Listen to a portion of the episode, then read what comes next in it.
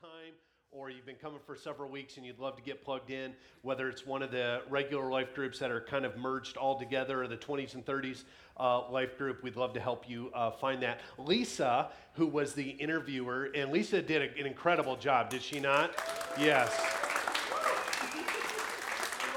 So, yep, that's Jack, the intern's mom. And so if you're interested, you could see Lisa, you can also see Christine Sheridan, who, yep, back there in the back. So both of them will help you get plugged in. You can also do this. One of the things we try to do every single Sunday is let you know how you can connect with us as a church. And so you can do that on our app, which is free, Rock Creek Church. You can do that at the kiosk out at the front desk. Give it a little bit of information. A couple of you that I've met this morning already filled that out, so I'll be in touch with you this week. We'll grab some coffee or lunch and just let you know what's going on in the life of the church, what we have to offer, and also opportunities for you to plug in to the life of the church as well. And so please join us in connecting. We have an informational meeting after church today that is regarding our being called to serve. Missions is a huge part of who we are as a church, whether it's Denver Rescue, Juarez, different places in Africa. By the way, if you brought any devices for the Dickinsons, you can give them to the Montaneries. They'll receive those and get them over to the Dickinsons. But we have a family serve trip that's coming up the week of Thanksgiving. And we are going to be meeting in this room directly after the service, probably 10, 15 minutes after the service ends. And so if you would like to hear some more information, you're curious about it, or you really want to go on the trip, or you have nothing else to do with your day, then you can stick around and plan on being that. So for the rest of you who know you can't go, you don't want to go, you're not ready to go, we're going to ask you to socialize in the lobby area so that we can meet as a Juarez team in here. So one of the things that our life groups do on a regular basis is, as Marcus, which was super incredibly weird, holding the deer head, that was awesome. We have a lot of great food. We have a lot of community building. We talk about the sermons. We pray together. We go through highs and lows together. One of the other things we do is we serve together. And all the life groups will be participating in some form of a serve opportunity throughout the year, two primarily. And one of our options that we're going to make available to all of the life groups is Packs of Hope. And so I'm going to invite my new friend Amanda up here. If you would give her a warm round of applause. I'm super sorry about that, Billy. I owe you coffee. I didn't tell him about the microphone ahead of time. So this is my friend Amanda. Amanda works with Packs of Hope. And so Amanda, if you could just, first of all, tell us, what is Packs of Hope? All right. So Packs of Hope is a nonprofit, and we work with the counties. We work with 8 different counties from Greeley all the way down to Colorado Springs. And we provide backpacks for children ages newborn through 17 years old. And we give them the essential clothing and toiletry items that they'll need for the first 24 hours of transitioning into their homes, because most of the kids that are taken out of homes actually only get to go with what they're wearing, which sometimes could be just pajamas. So we want to provide them with the essentials to get through that first 24 hours and really just offer them a little bit of hope and joy in the midst. Great. And it's a backpack similar to this, of different styles. This might bring out your eyes, Grant. So, you know, these backpacks are given to, how many different counties are you guys working with? So we work with 8 different counties, and then each month we give out about 250 backpacks. Wow. And at this point, so we all, along with other churches and organizations, show up at a center, a warehouse. Where do we show up to help? So we're part of Foothills Community Church in Arvada, so it's 80th and Carr, and we are blessed enough to get free space, and it's behind the thrift store that we own that actually helps provide money for us, too. Okay, and so for our church, for our people, do we show up and pack? Do we bring supplies? Do we buy the backpacks? What is our involvement? We just want you to show up. We need lots of volunteers, and we always have stuff to do, so you guys would come down, and you would help us pack these bags, or sometimes, like, now we just received 600 filled backpacks from a church and then Travelers Insurance. And so we need, every backpack has to be looked at twice before it goes out to the county, just so that there's consistency with it.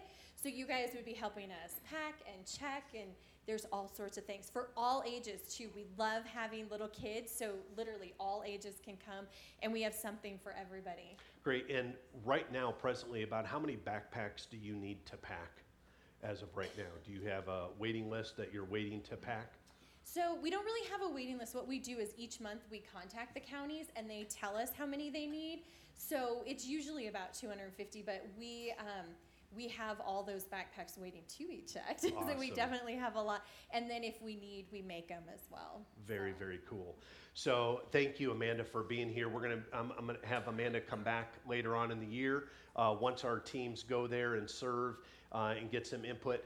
Tell us about this little girl. Oh, this is Mariah. So this is the girl who started it all. Mariah's mom, Michelle Smithling, started Packs of Hope 10 years ago, and her and her family were looking to adopt a little girl, well, anyone, a boy or a girl, and Mariah came into their home through the foster care system, and that's where Michelle really felt the Lord calling her to help foster children, and so Mariah they later adopted, but she is the inspiration that the Lord sent to them to start Packs of Hope. So she is on all of our stuff, and she's really embarrassed about it now because she's a teenager. I would imagine so. So if you're new around here, this is a little glimpse into the life of our church. We care deeply about the least of these. We do a lot of work with the homeless in Boulder. We also have a great relationship with Boulder County, which is one of your clients that you help serve. That we host a huge Christmas party that you'll be hearing about from Cindy in the next couple weeks as we get ready to plan that, but also working with orphanages down in Juarez, orphanages in Africa as well. And so we care about kids deeply, and we're super excited to partner with you. I'm going to pray for you and Packs of Hope and our partnership with you, and we're excited to see where this takes us. So God, thank you so much for Amanda. Thank you for her heart to serve and to care. Thank you for Mariah. Thank you that you used a little girl in need to spark a movement. And what the enemy meant for harm, you intended for good. And so we rejoice in that. As we partner with this great organization through our life groups and with this dear church, we pray that you would bring an enormous amount of fruit to reach kids for Jesus Christ, and to provide them with the essentials, that we would love and care with the hands and feet of Jesus. And so thank you. Pray an enormous blessings on Pack of Hope, that you would bless that organization, bring more churches, more organizations around there, that they would expand and even add counties, and that it would continue to grow at your will. And so we're grateful for this time. We pray all this in the name of Jesus. Amen. Thank you so much for being here. Would you give her a round of applause?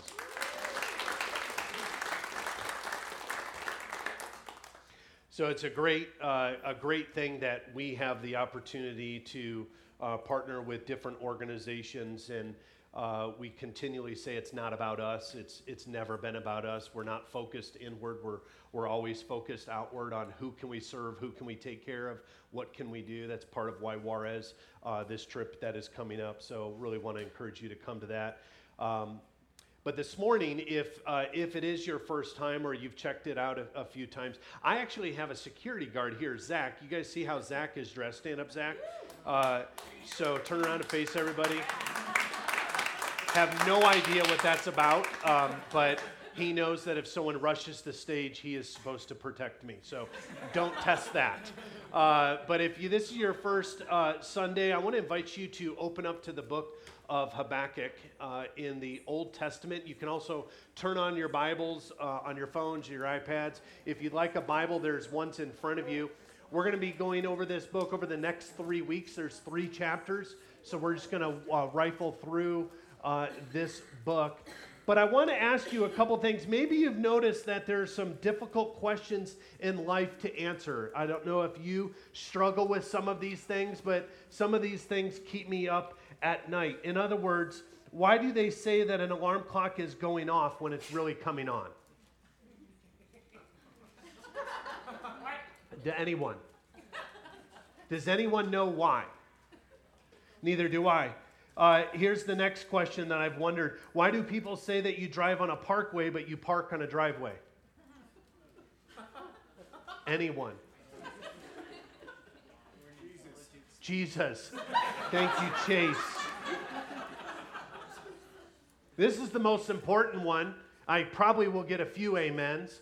Christy Ellsworth just walked out, so she might give it to me. I know the Rowans will. Why do people say, oh man, I slept through the night like a baby, when everyone knows babies are evil when it comes to sleep? Why do we say that? Oh, I slept like a baby. Really? So you slept awful.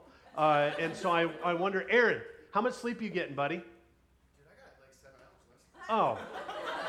Oh, way to blow my analogy. You're dismissed. Oh, wow. Okay, well, if you were struck with kids like me, you suffered and got through it. I did not sleep like a baby. When I was at the police department, I slept like a baby, terribly. And so I wonder some of these things. But you know what? The book of Habakkuk is filled with a lot of questions. And so we're going to walk through this book a little bit to ask some of these questions. It's Habakkuk, unless you're the intern Jack, who refers to it as Habakkuk. And so whichever camp you're in, we're still studying it. It is Habakkuk. And this guy wanted to know one primary question, and that is this. Maybe you've asked this before. Why doesn't God seem fair? Why are there times when God just doesn't seem fair? Maybe you've asked this before in your own life during a certain circumstances or life events. And maybe you've not verbalized it, but you've internalized it. You've thought it before. And in fact, if we look at verses 2 and 3 of chapter 1, you see Habakkuk asking this version of a question. He wants to know, how long, O Lord? How long must I call for you to help, but you don't listen? Or I cry out to you when there's violence, and you don't even save. Why do you make me stare at? Why do you make me look at injustice? Why do you tolerate wrong? Why do you tolerate things that are obviously against you and against your heart? Why do you put up with bullies? Why do you do this? What's the deal? And now if you fast forward through the Old Testament and you get through the New Testament and you get to our times, you will find that often people are asking very similar questions. Maybe you've asked some of these. God, why is it that evil people seem to prosper and that for good people, nothing seems to go right? What's the deal? Why is it that I work so hard and I'm honest, I live with integrity, and yet the guy that's over there who's kissing up and cutting corners seems to get the promotions? What's the deal?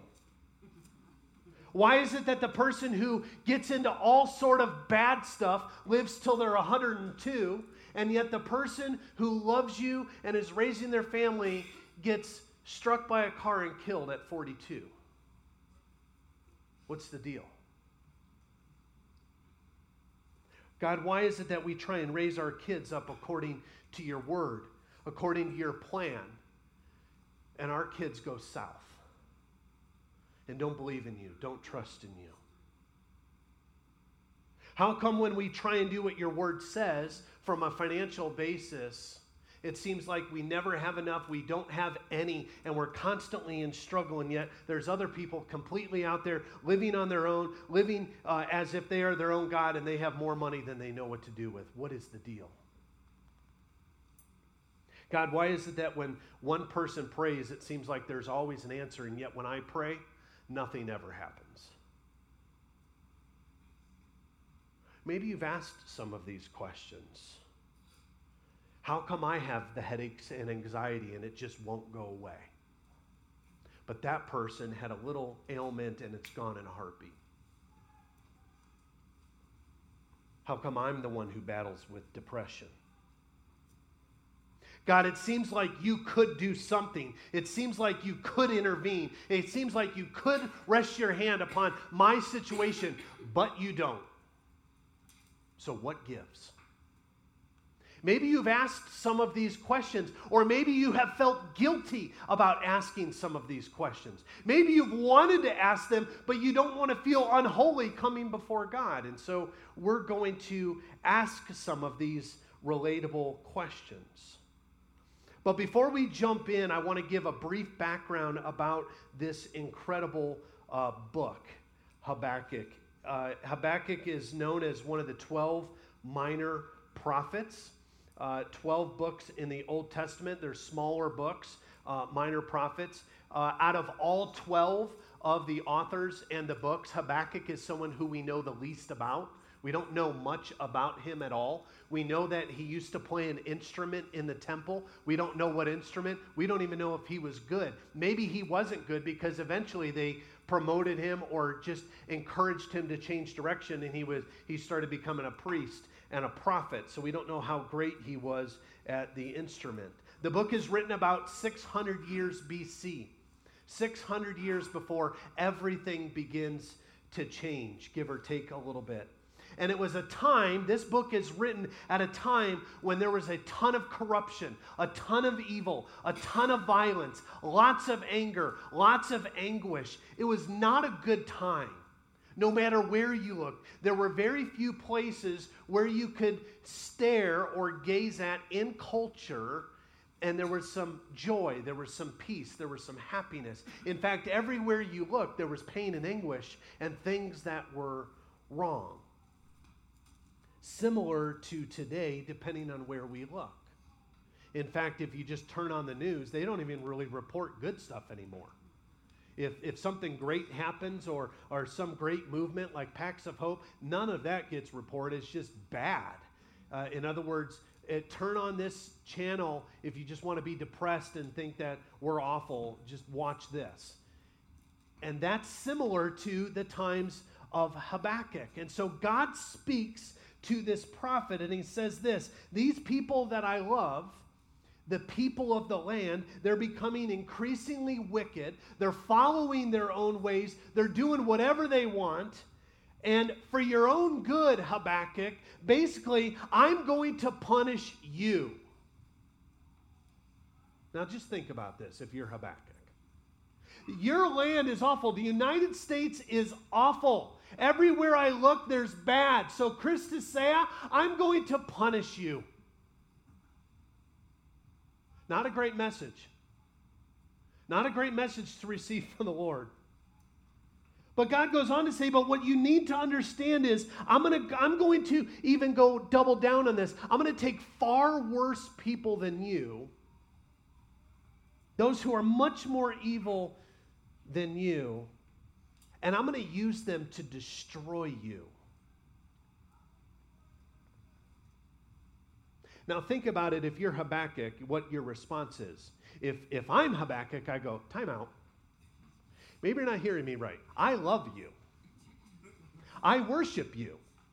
In fact, I tell everybody about you. I know there's a lot of evil people, but maybe you got the message wrong. I'm not the one that should be being destroyed. There are other bad people out there. And God has not misspoken. And that's why perhaps Habakkuk's name means to embrace or to wrestle or to struggle. And what we're going to see is, what we're going to watch Habakkuk wrestle with God. And we're going to watch him embrace God through some unbelievably difficult times. My hope is this, as we walk through these three chapters of Habakkuk, I don't in any way ever want to stand up here and portray that life is rosy, that life is just a piece of cake, especially if you trust Jesus as your Lord and Savior. Life's just going to be easy, that you're not going to have any hard times, that you're not going to have any anxiety, you're not going to have any fear, you're not going to have to step out in faith, like you're just going to coast, because that's not the case. You guys with me? Okay, so that's the foundation that we've built. Let's dive in. I want to read Habakkuk chapter 1. Habakkuk chapter 1, it says, the oracle that Habakkuk the prophet saw. The Hebrew word for oracle is masa. Everybody say masa. Masa. Everyone say it again. Masa. Okay, this is an oracle. Can anybody tell me what an oracle is? It's a message, and in this particular instance, it's not a good one. It's a burden. It's not something that's going to go well. It's kind of a dooming message. Verse 2, O Lord, this is Habakkuk's complaint to God. O Lord, how long shall I cry for help, and you will not hear? Or cry to you violence, and you don't save? Why do you make me see iniquity or violence? And why do you look idly at wrong? Destruction and violence are before me. Strife and contention arise, so the law is paralyzed, and justice never goes forth. For the wicked surround the righteous, so justice goes forth perverted, and the Lord decides he's going to answer Habakkuk. Look among the nations and see. Wonder and be astounded. For I am doing a work in your days that you would not believe if told. For behold, I am raising up the Chaldeans, that bitter and hasty nations, other words referred to as the Babylonians. They march through the breadth of the earth to seize dwellings not of their own. They are dreaded and fearsome. Their justice and dignity go forth from themselves. Remember, God's raising up this people. Their horses are swifter than leopards. That in those times, a lot of the armies, they didn't have horses. Well, the Babylonians did, so they could get in and attack and then get out and regroup and then attack again and then regroup and attack again. Very few others had them. They fly in like an eagle, swift to devour. They all come for violence and their faces forward. They gather captives like sand. At kings they scoff, and at rulers they laugh. They laugh at every fortress, for they pile up earth and take it. Then they sweep by like the wind and go for the guilty men whose own might is their God. Keep in mind, Habakkuk has just said, hey, why is this all going on? It doesn't seem quite right. And now he's essentially saying, I'm going to use terrorists to destroy you. Probably not the message Habakkuk's looking for. So what does Habakkuk do? Something we could probably learn from. He complains again. Verse 12, are you not from everlasting, O Lord, my Holy One? We shall not die. O Lord, you have ordained them as a judgment, and you, O Rock, have established them for reproof. You, who are purer eyes than to see evil and cannot look at wrong, why do you look idly at traitors and remain silent when the wicked swallows up the man more righteous than he? You make mankind like the fish of the sea, like crawling things that have no ruler. He brings them all up with a hook, and he drags them out with his net. A little fishing story there for you. He gathers them up in his dragnet, so he rejoices and is glad. Therefore, he sacrifices to his net and makes his offerings to his dragnet. For by then he lives in luxury, and his food is rich. Is he to keep on emptying his net and merciless killing nations forever? A little conversation that's going on here. Habakkuk is not happy. He's ticked off, if you would. But he's also praising God. He's acknowledging who God is, but at the same time going, this doesn't make any sense. And so right off the bat, we see Habakkuk has three significant problems with God. And maybe you have once had some of these problems with God. First, you don't seem to care. It doesn't seem like you even care, God. I read that you care. I've heard that you care. I've even sung that you care. But it doesn't seem like you care. You're letting all these things go on in the world that just don't seem right. That's his first beef with God. Number two, you aren't doing much when I know you could. I know that you could intervene. I know that you could step in. I know you could make a difference. Now, the great thing about this is there is some beauty in here because there's respect and there's questions.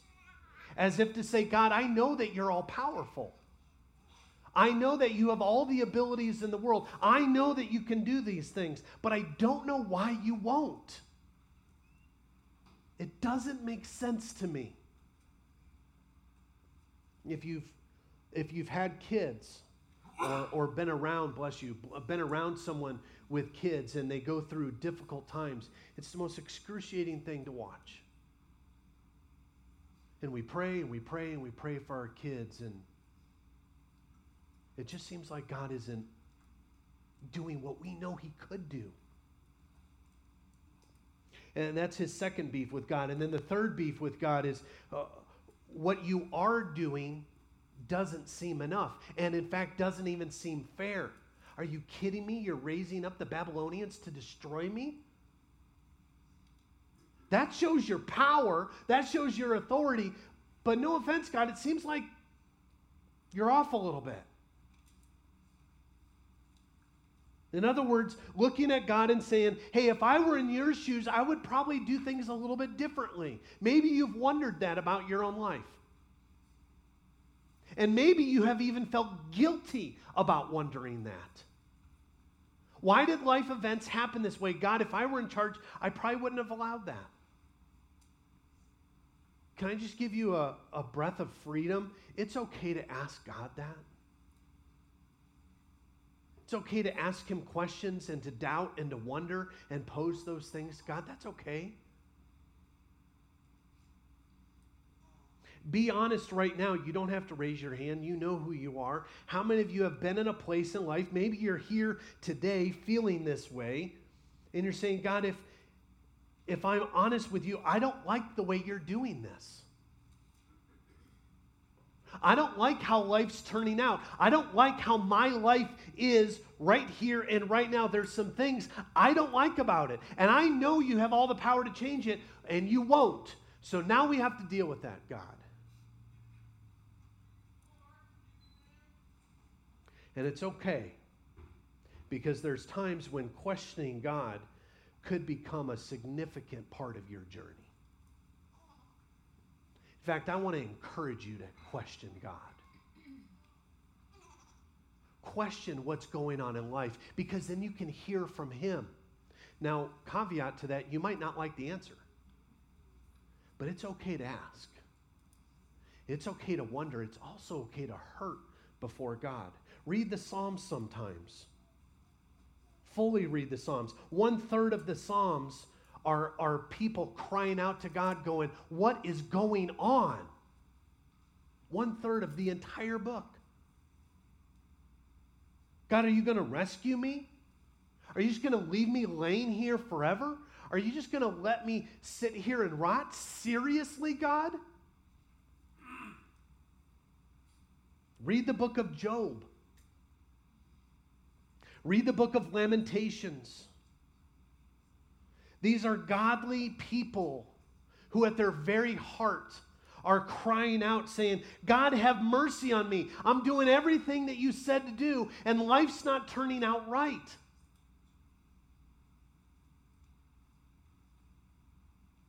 And if you don't believe that, then skip over to the New Testament and take a look at Jesus when he's hanging on the cross. I've done everything right. I'm sinless. I've never spoken an ill word to someone. And not only am I hanging on the cross, but you're going to turn away from me? Because something great is going to happen? That's what causes Jesus to cry out, my God, why have you forsaken me? And in the garden for him to say, God, if there's any other way for you to accomplish that, please do that. It's something we can all relate to.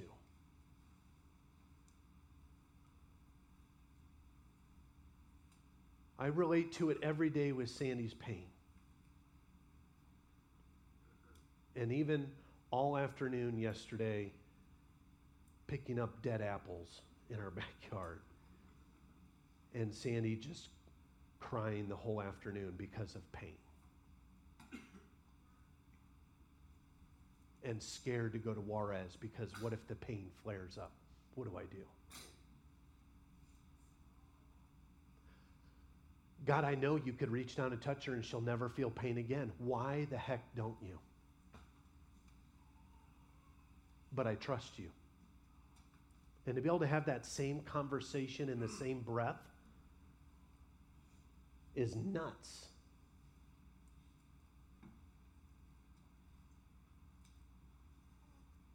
In fact, many people are afraid to bring their honest questions before God. Many of us are afraid to stand before God and go, I don't get it. Why in the world would you allow missionaries overseas to be slaughtered? God, I don't get it. Why in the world would you allow my kid to struggle at school? God, I don't get it. Why would you allow these perverse peoples to rise up in power and prestige, and then those over here who are submissive and surrendering before you always seem to struggle? I don't get it. And I would suggest that sometimes this place that we find ourselves in is a very, very important part of our faith journey. In fact, I would even go as far as say it's a critical place for us to come in our faith journey, taking honest questions before God. And here is where a lot of people are in chapter 1. You've got some beef with God. Things aren't making sense. It doesn't seem right. And what do you do? This is a question for all of us. We all have to wrestle with this. What do we do when what we see with our eyes is so different than what we believe in our heart? Are you with me? Or what do we do when what we feel in our bodies or we experience circumstantially is so radically different than what we believe in our heart? In other words, I believe God is a God of peace, and yet why is it that I look around and I don't see peace? I believe that God is a God of answering prayer and listening to hearts of his people. So when I pray for our kids that they would have peace and be protected at school, I see them not having peace and not being protected at school. What do I do with that? Are you with me? Because it's easy to stand up here and just say everything's just rosy. Just read the Bible and all is good. Problem is, I just don't see that in the Bible. Sometimes all isn't good, and God's okay with that. Because God might be lovingly allowing you to go through a season of doubts and fears and questions and insecurities because he needs that to be done so that he can do the thing in you.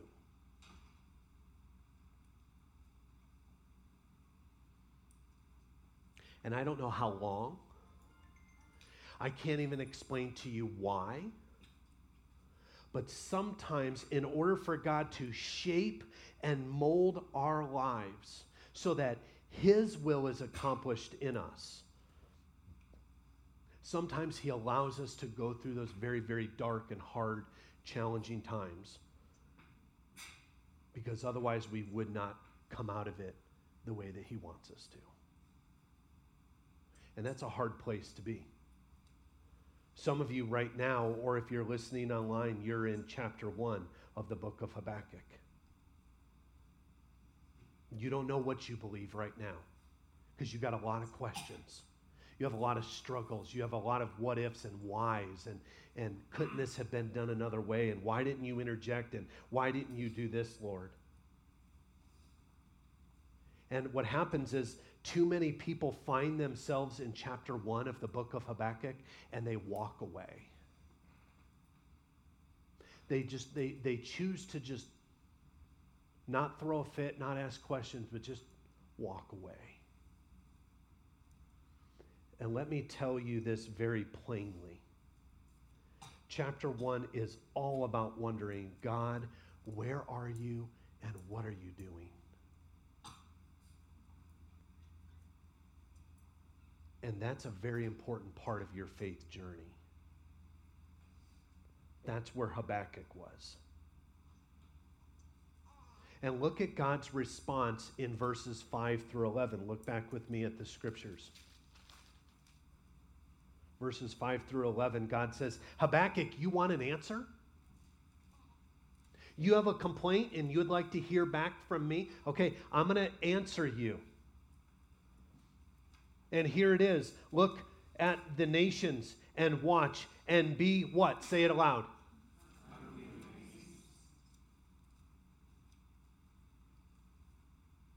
You were very eloquent in your complaint, Habakkuk. Well done. You want to hear my response? I'm going to very specifically answer your question. Look at the nations and watch and be utterly amazed, for I am going to do something in your days that you would not believe even if you were told. I'm even going to use the Babylonians. That's crazy talk for Habakkuk. Think of your worst enemy. Think of the U.S.'s worst enemy. Think of the worst thing that could come into your home. Think about that thing. For Habakkuk, that's the Babylonians. You got to be kidding me. I just poured out my heart to you, and now you're saying you're going to use the boogeyman. With all due respect, God, you're really not making much sense.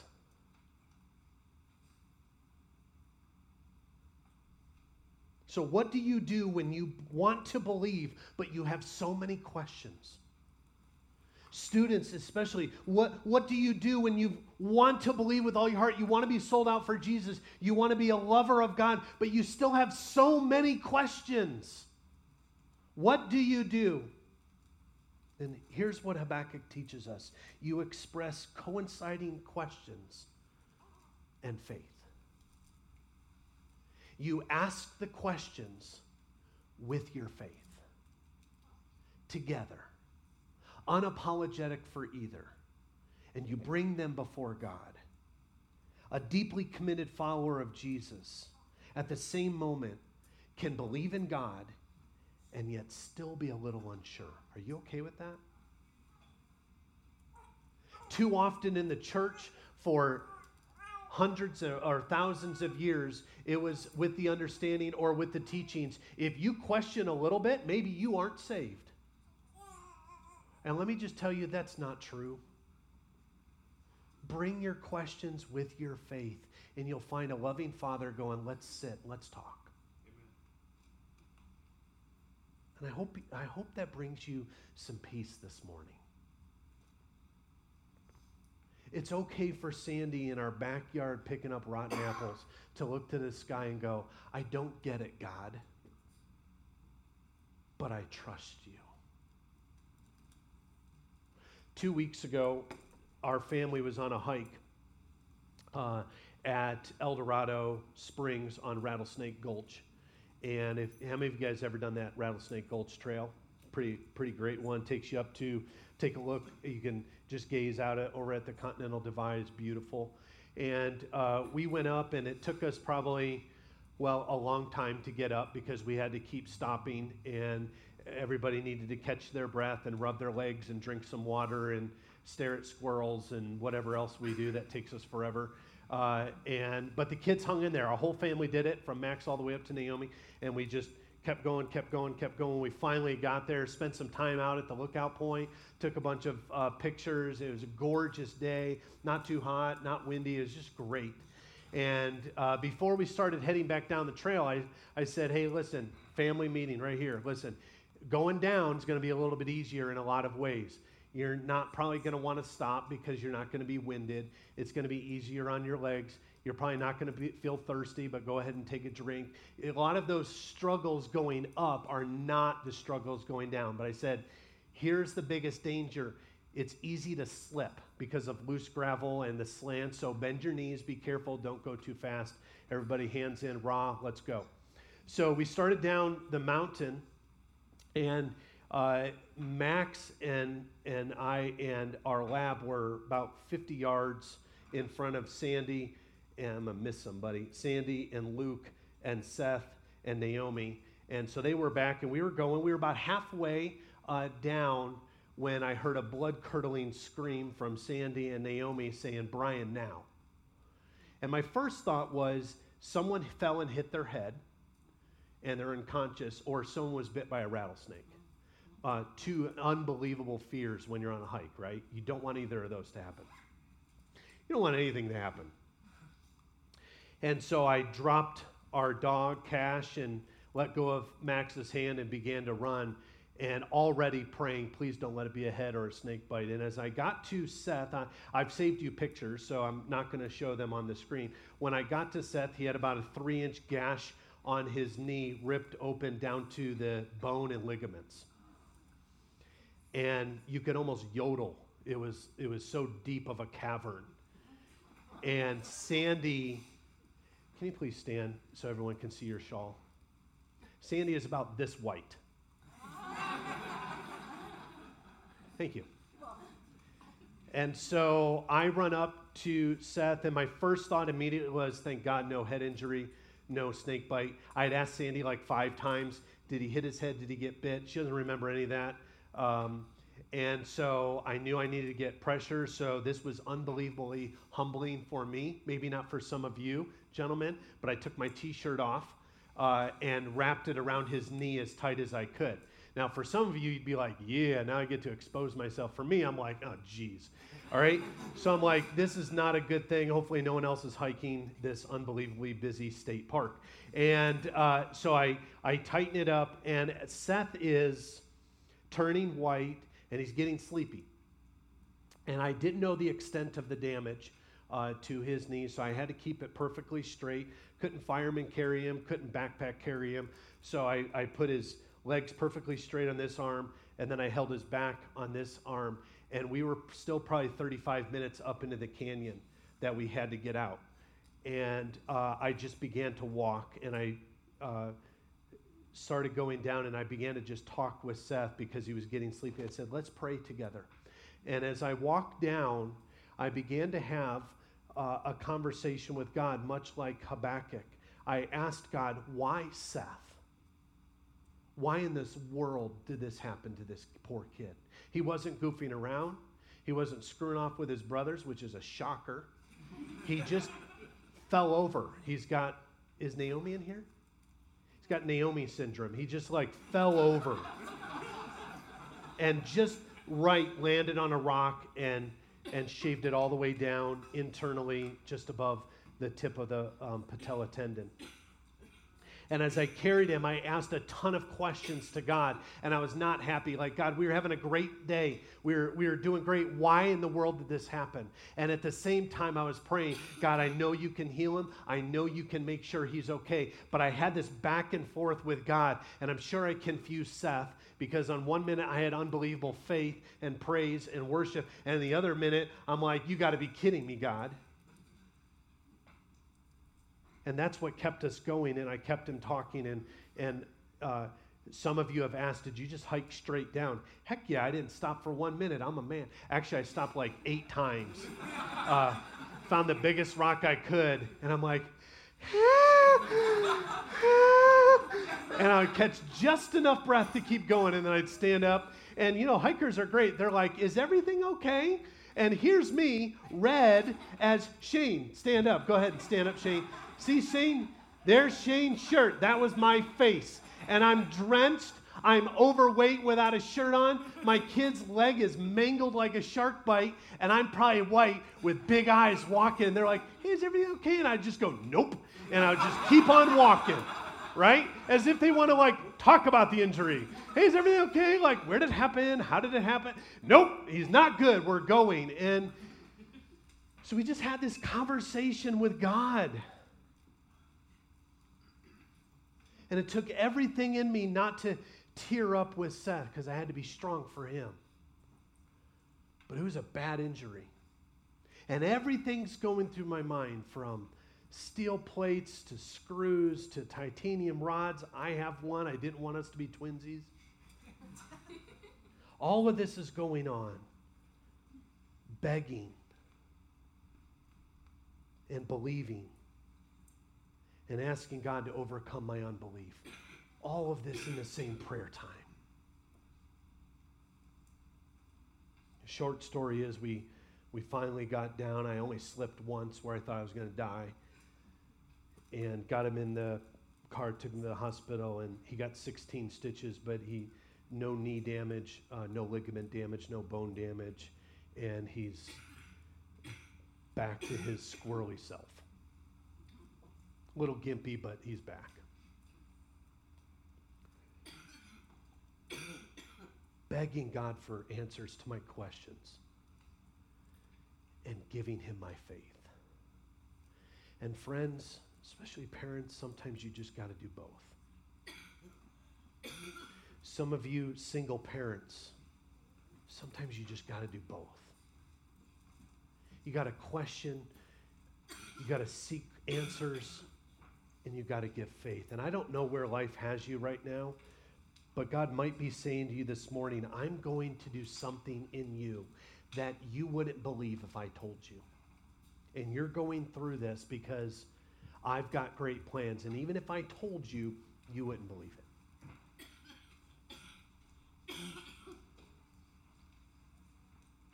And that is exactly what God and Habakkuk are going to wrestle with in our book. Some of you are right now in chapter 1, and you're hopefully questioning and showing faith. And I've got a little bit of bad news for you. Chapter 2 doesn't get much better. Sometimes we read the scriptures and we read a difficult passage, but we know there's hope coming. Chapter 2 doesn't get much better.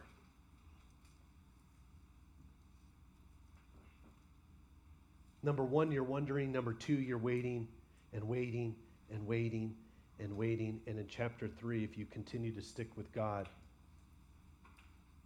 you will come to a point that no matter what you see around you, you'll worship God. No matter what. And maybe it's through tears, maybe it's through a clenched mouth, maybe it's with a fist in the air, but you will worship God no matter what. And so what do you do if you are those in chapter 1 as we get ready to worship? What do you do? You go, okay, that's great. Chapter 2 is going to get worse. What do I do? I'm in chapter 1 right now. I'm questioning. I'm asking. You may wrestle with God, and that means no matter what you have going on around you, here's what you do. You ready? You hold on.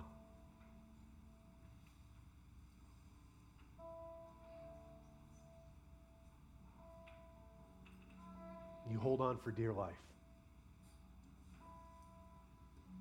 You ask those questions. You wrestle with God. You express faith. And doggone it, you hold on.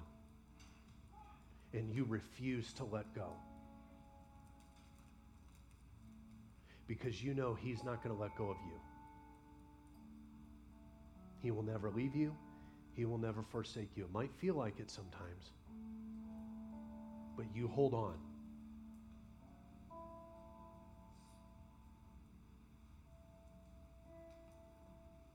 Because sometimes that's all you can do, is to use Habakkuk's name, and that is to embrace Him. Sometimes that's all you got. And for those of you that sometimes feel like you're alone in that, I'm sorry, you're not. But I'm sorry that you feel that way sometimes. We could literally take a survey of this entire room, and there will be different struggles. There will be different life situations. You will feel like I'm the only one. You're not. You have a God that stands right next to you. And sometimes it is difficult even to utter the words of hope and truth and life. Sometimes it is gut-wrenching to even say the words, it is well with my soul.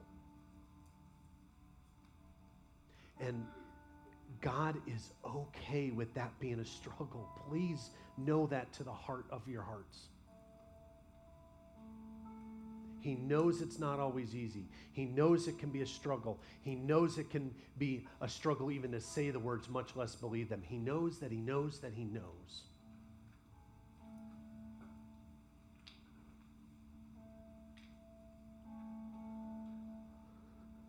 And so let's do